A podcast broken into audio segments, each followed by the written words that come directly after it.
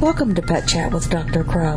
In this episode, Doctor Crow addresses the problem of storm anxiety in your pet, how you can help him or her to overcome their storm anxiety. Kristen's mom has a Maine coon cat that is five years old. At the slightest sound of thunder, he hides in total fear. After the storm's over, he comes out. They know that he's scared, but what can they do to help him? Okay, this is a behavior question, and this relates to what we call, an, it's an anxiety issue. This is one of the phobias that we commonly deal with in cats and dogs. If you have a cat who's afraid of thunderstorms, it is not unusual for them to have other noise phobias at the same time.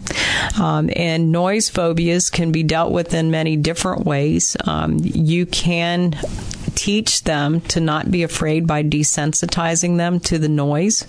And in the case of thunderstorms, that would mean doing things like getting a thunderstorm tape mm-hmm. or recording, like we often use for relaxation, uh, setting that up on your stereo, and with the supervision of your veterinarian, who will give you a very detailed protocol of how to do this, because you don't you don't want to just plug it in and crank it up, because the kitty will just go and hide again until you turn that thing off. You want to replicate the noises of the thunderstorm, starting at a low volume and gradually increasing that until they're not afraid anymore. Occasionally, we have pets that are so afraid and get so anxious that they actually require medication during those initial phases until that desensitization can occur.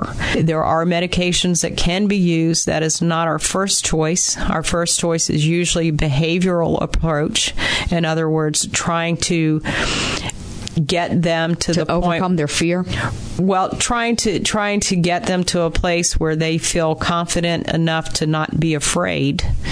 And okay. we reinforce that in many different ways. The problem that people usually have is in trying to reassure their pet, they actually reinforce the fear.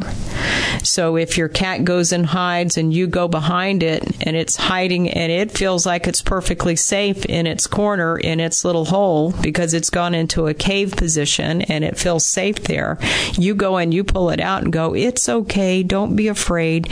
You're actually rewarding it for being afraid. And makes this sense. Makes them more fearful, and it makes them repeat that behavior over and over. And we actually unintentionally make them worse. So I would advise, before you do anything, consult with your veterinarian, give them a call, let them know it's a behavior consult.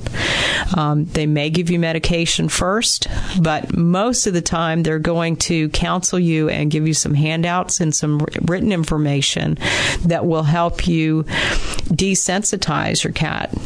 Um, and this is very common in dogs too, but it will help mm-hmm. desensitize them, so that the goal initially will be to make them feel better. In the long run, it's to make them not react to the thunder.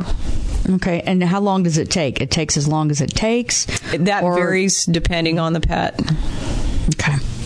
All right. So you don't go to people's house like the dog whisperer? We could uh, talk about that. Okay. Usually, no, I don't. But uh, what I usually will do is work with certain trainers in the area mm-hmm. who work with pets that have aggressive fears, they have phobias, or they have any other kind of behavioral issues. I will work with trainers. And from a veterinary aspect, I will first rule out all of their medical issues. If they medically do not have any problems, then I can prescribe psychotropic drugs to help them while they're being trained and to make them actually more trainable and more alert while they're learning. And at the same time, have the trainer go into the home and make those visits with with you and with your pet in their very own environment, and tailor make their training program so that the two work hand in hand. And that way, they're only on the drugs short term. And at the same time, the trainer can come and help teach you how to help them.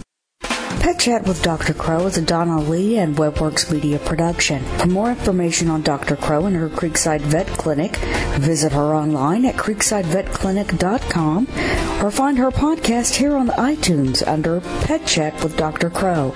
If you have questions, you can send them to questions at Creekside Vet Clinic dot com so Doctor Crow or her associate Doctor Nunn can address them.